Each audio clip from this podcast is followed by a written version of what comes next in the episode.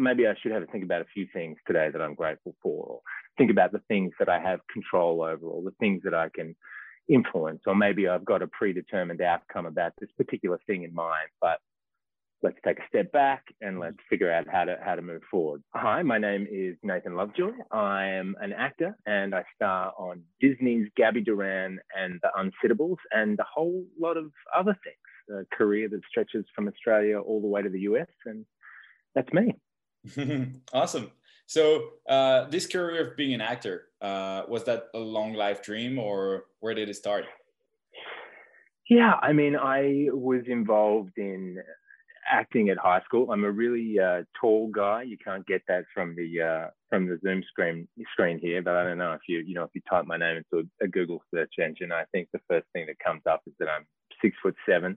so when I was younger, my real dream was to become a, a, professional basketball player, and that was the thing that I did um, when I was when I was young, all the way through to my late teenage years. But when I was at school, all the way from primary school to sort of like grade five and through high school, I was really involved in drama and school productions. And those two things were sort of, you know, playing off one another. Mm. It was basketball and, and acting. And then eventually I had to make a, a decision when I when I got to about 18, 19 as to which one I wanted to do. But probably in late high school, I sort of started to think, you know, maybe I don't want to be a basketball player. Maybe I'd sooner be an actor. so yeah, it was certainly there, and then kind of solidified as the as hmm. the years went on. Yeah. Yeah. So uh, how did you how did this journey uh, happen? Was it I don't know full of obstacles, or you find it very smooth? Um, did you just like land gigs after gigs, or you have to hustle through the stuff? You know, sometimes like people have very different journeys, and yeah, totally. Yours. Yeah, it's a it's a great question uh, yeah, I mean, really, it is a constant, a, a, constant hustle, really, and obstacle after after obstacle, and they crop up in places where you don't expect them. When you sort of start to think, hey, I think I'm starting to get this together. I've got a little bit of a a bit of a roll on here, and inevitably you come up against another brick wall that you have to sort of navigate and find a way around, or find a way to smash through. So yeah, it's always been hard, and particularly going back to what I was saying before, physically being so tall, you, you know, I think um, uh, traditionally uh, you think of actors being pretty short, and I, I think by and large that's that's pretty true. There's some some short actors out there, so my physical stature is always a thing. It's not something that I am actively sort of thinking about day to day when I'm auditioning for jobs, but I think that's always you know part of it. Yeah. Um, is you know even the show I've just worked on this this Disney Channel show by way of example can you have a six foot seven guy acting opposite uh, four foot nothing 12 year olds? so there's that. I've always been uh, dealing with my physicality. And then, of course, there's just the rest of it. Yeah, it's a really hard uh, profession and there's a, a, a, lot of rejection. Everything you hear is, is absolutely true so yeah, the hustle never stops. And even mm. when you feel like maybe you've broken the back of it a little bit and you think it's going to get easier, inevitably uh, it gets it gets hard again. so I'd say the uh, the struggle never stops. Mm. So how do you like stay positive along the hustles and the obstacles, um, just to keep this you know the flame going and make sure you you still uh, love acting? Totally. I mean, I think when you're doing it, like when you have the opportunity to work, I always try and have that conversation with myself when I'm in the middle of a job. Sometimes when it becomes a little bit of a grind. This last show, for example, we were shooting um, during the pandemic up in Canada in the middle of winter. I had mm. my wife Jess, and we just had a, a, a baby. My son Henry was with us, and you know, at different times we were shooting for sort of six months, twenty episodes, and sometimes during the ebb and flow of the season, it becomes a little bit like hard work. Mm. And so I always try and remind myself when I'm in the middle of a job, you know, whether it's after I've just shot a scene that I've really enjoyed, or or even sometimes just walking back to my trailer in the snow, I try and give myself a little kick and remind myself that, you know, this is what you you always wanted to do, and you're and you're here and and you're doing it. So be grateful for this moment while you're in it, because inevitably this job, like all jobs, is going to finish and you're going to have to start the process of finding whatever the next thing. And then outside of working, I think it really is. Uh, uh, you know, it's a mindset thing. And I've been finding that lately after finishing this job and and we went back to Australia where I'm from for a time to visit family with our new baby and now I'm back in LA and I'm so back I'm back to the grind of of trying to find whatever that next thing is which I haven't had to do for a couple of years because it's, it's been nonstop with the show and so you really just got to stay in in you know what I call uh, I didn't come up with this. It's a it's a, a, a, psychologist Carol Dweck I think you know the idea of growth mindset and fixed mm. mindset. Really trying to keep yourself in a in a growth mindset so that when you do come up against those obstacles and roadblocks, instead of allowing them to defeat you, is embracing the challenge and uh, embracing the journey of figuring out how you're gonna how you're gonna navigate your path. Yeah. And of course, it's not it, you can't stay in this endlessly positive um, uh, mindset. It's it's kind of impossible. You are going to have your down days and and and your rough days, mm. but it's about noticing when you sort of fall into those those traps and being able to sort of zoom out and, and, and take a look at the bigger picture. And again, think about, as I was saying before, those opportunities or that last job you were on and, and practicing gratitude for the place you've been able to get to, which is not nothing, but it's easy to forget that sometimes. So it's just really an, an awareness thing, I think, to mm. to allow yourself to feel down and frustrated sometimes, but having the resources and the tools to be able to go, okay, let's just take a let's zoom out here and really have a look at what's what's going on mm. and think about the things that you do have influence and control over, and then keep moving forward, basically. Yeah, I love the positive yeah. energy. And you talked about talked about gratitude earlier. Uh, do you yeah. make a habit of practicing uh, gratitude every single day, or do you just like, again? I well, I I I know uh, what what's the best way to explain it? It's like I get it in the abstract as we talk about it. Yeah, I I I know what it is, and I try and practice it, but I don't think it's um for me. It's certainly not habitual you know, it doesn't happen automatically. I really have to to give myself a bit of a kick in the pants sometimes or take some time, you know, when I get a moment's peace when I'm not looking after my son or, or with my family to to sort of do a bit of a laundry list of the things that I am grateful for. But it's not always automatic for me. I definitely uh, can have a tendency to get a little bit uh, pessimistic and dark. And so, as I said before, it is just about going, noticing that that's what's mm. Happening and reminding yourself to do those things. Mm-hmm. But I definitely say it's not habitual uh, for me, which I think is true for a lot of people when you sort of you try and explain to a friend or, or, or a colleague who's going through a rough patch, you know, you just need to be positive. We need to practice gratitude. You need to have a growth mindset. Those things are not. I always point out to people that those things are not automatic. It's not like you can be in that frame of mind all the time. It's about having the mindfulness and the awareness to be able to notice when you're perhaps falling into old habits or old traps and pulling back and saying, hey, you know, I need to, it, it's worth me. Maybe I should have a think about a few things today that I'm grateful for, or think about the things that I have control over, or the things that I can influence, or maybe I've got a predetermined outcome about this particular thing in mind, but let's take a step back and let's figure out how to how to move forward. So yeah, to, to answer the question succinctly, I I do practice gratitude, but it's not it's not an automatic thing, and it's not it's not habitual for me. I have to sort of remind myself to do it periodically. I think. Yeah. yeah. and I think it's it's important as you talked about the awareness and you know thinking about the big picture.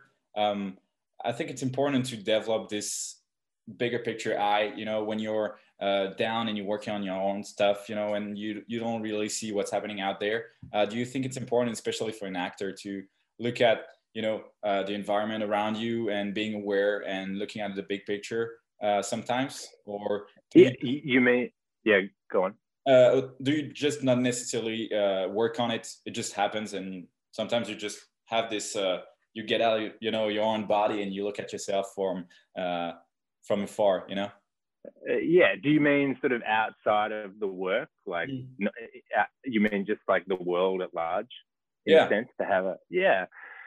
Yeah i think so. I mean i always try and try and do that. You know i'm pretty i like to think i'm fairly well read and i consume a lot of news and i'm not probably probably to a maybe to a fault in some ways. I feel like I'm not totally consumed by my career and and my job. Sometimes I think I'm going, but perhaps have think feeling a little bit like this lately after, coming off a job and starting to look for another one. Where I'm like, mm. yeah, not sort of, and it probably has something to do with having a having just had a child and all the rest of it. Like I'm not just living and breathing acting and performance. I don't have time to, you know, I'm not doing classes every day, getting up and doing and doing vocal exercises. But I'm very much, you know, in in the world of my family and and in in, the world, which I think is is yeah, I think is really important. Those are the things that make you a a wholly sort of three dimensional human being. They make you informed, and I think all those things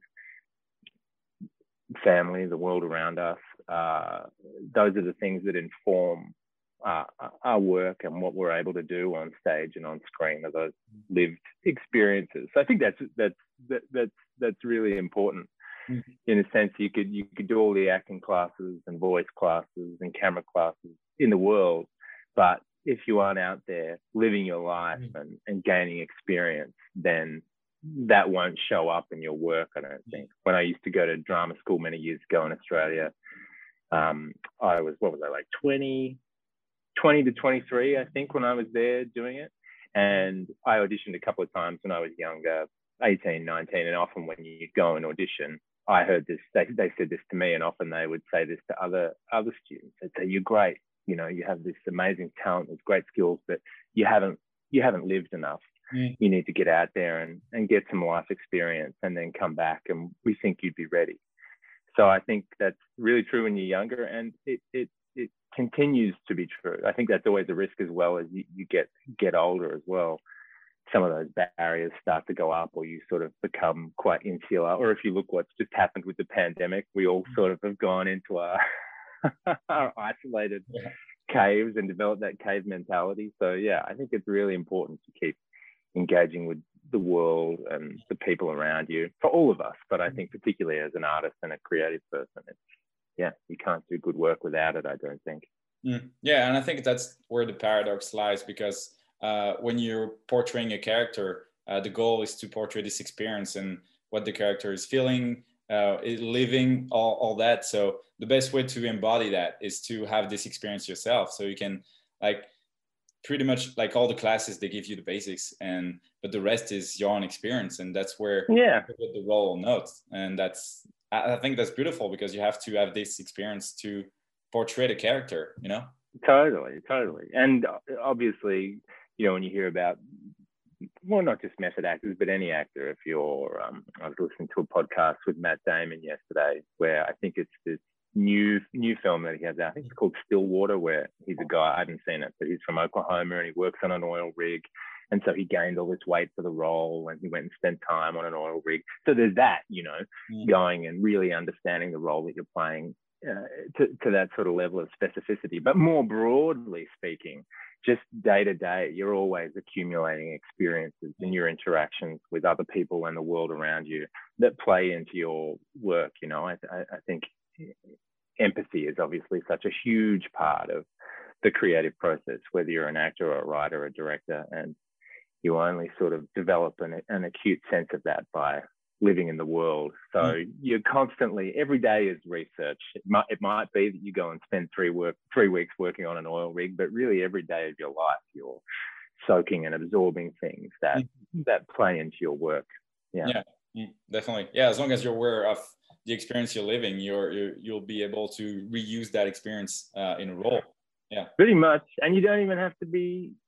That's the thing is, yeah, you do, like with my example of kids trying to get into drama school when they're younger. When when you get that that note of, hey, why don't you go and, and get some more experience and then come back? It's not like you have to go out into the world and and and and be thinking, right, I'm getting life experience now. You know, you just you just do it. You go, you travel, you get that first job, you mm. fall in love, um, you break up, you have those relationships with your family, just all those things that um, that that can only can only happen with time and and with living in the world. But it's all a huge part of it, I think. Yeah. Mm. And you also talked about uh, looking at the next thing in terms of your work. Uh, do mm-hmm. you think about that a lot when you're working on a project, uh, the next thing, uh, because you know. That's a great. Yeah. It's a great. It's a great question. I love and I love the I love the angle that you have for these these podcasts because they're such interesting questions. Yes, constantly. I guess we all do. I, I, I think I don't know what it's like for you in, in your life, but the grass is always greener mentality. It's it's so hard to shake it and just just live in the moment constantly. Maybe for the start of a job, it's almost like you the best period is you audition, you audition for a job and you get it, and then there's a period of time before you you've heard you found out that you got it, and then you've normally got a period of time before the job starts. And that's such a great great moment, however long that is. Might be three, four, five weeks because you're like, I got the job, hasn't started yet, I haven't messed anything up. I'm full of sort of uh, optimism and, and, and, and possibility. And then it starts. And normally then you descend into a, a pit of despair and, and doubt and self-loathing when you think you're messing it up and, and, and that you're an imposter and someone's going to find out and you're probably going to get fired. Then you move through that and you probably start and then then there's i think a period of enjoyment where you sort of find a rhythm and you get comfortable mm. and then as it goes on yeah your mind starts to starts to wonder to okay well what's this what's this next thing going to be for me i loved working on this this disney show but it was you know it's a, it's a kid show and you start thinking am I, am I ever going to get off this kid show am i am i going to be doing this kid show for the rest of my life so mm. a- absolutely and again, to what I was saying before, I think with all these things, it's just uh, that's normal mm. for all of us.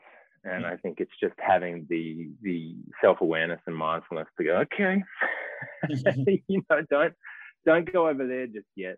You know, stay here and stay here and and be in it. But yeah, all, all the time. That is yeah. a a, a, constant battle. And then when it's done, you're like, ah, oh, I don't have that next thing yet. should have just should have just enjoyed being where I was a little bit more. So yeah, constantly. Yeah. And do you think there is a balance uh, between you know uh, aiming for something better in your next gig and also just putting food on the table at the same time, uh, or do you just yeah. like, see what happens, or what what's your mentality regarding new new jobs and coming work. yeah, but I'm, my yeah, it's man, it's both. I, I think a big part of why people from overseas markets um, come to the US mm. is because it is such a, a bigger market and there is so much more money. It's still very competitive and very hard to work, but when you do, uh, there's an opportunity to be paid really well. And there's a lot of unusual stuff around, not the margins, but using this Disney show, for example, that opportunity doesn't exist in Australia. Uh, a show that's a 21 episode season order, shoots for six months. You know, it's a while it's a kid show, it's a big, long, proper job, and and you're paid well. So that's definitely, I think, part of the attraction for people that come to the US and try and find work in this market. Is just that you're remunerated uh, properly. And so it's really just a balance. It's it, that's part of the attraction of, of working in the US, and then within that, mm. you're trying to find those things that are creatively satisfying and and and interesting. And I think that that balance as you get older is is just always shifting and mm. and changing. And now, you know, as I said, my wife and I just had our, our first child, and that definitely yeah, it, it, plays on my mind. Thankfully, my my wife is very successful in, in her own right. She's an attorney, so thankfully she doesn't have a, a unreliable creative job like me. So thank goodness that we have her. But I do still feel uh, in, increasingly a, a, pressure to to go to work and mm, and yeah. and and just and just get it done. So it's a balance, and I think that that ratio is is always is always changing. Mm. I like to think if you could, if you were fortunate enough to have have more and more success and and have those jobs that that, that pay you well and, and, put you in a, a better financial position, that increasingly you can start to sh- to shift that that balance and go, well, you know what, I'm gonna this this job pays well, but I don't, it doesn't really appeal to me, so I'm mm. I'm gonna pass on it. But there's certainly more pressure at the start of your career, even if something doesn't exactly speak to you if the money's right. Yeah, you exactly. might just find find a way to do it. so yeah, it's a balance, and I think that's always changing and evolving as your as your career mm. goes mm. along. Yeah, yeah.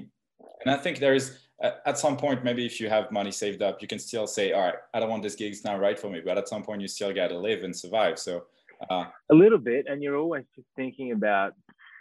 I feel like it's only really recently that I've started to I mean, I still worry a lot about that stuff. You know, when the next job is going to come, what it's going to be, and eh, you know, I just was in the habit of sort of you'd hang on to your money. You'd, yeah. you'd just sort of put you'd have it in a, a savings account that was earning zero interest and and and mm-hmm. not be willing to sort of invest or do anything because you worried that, that, that as soon as you let let it go, it it it, it would be gone.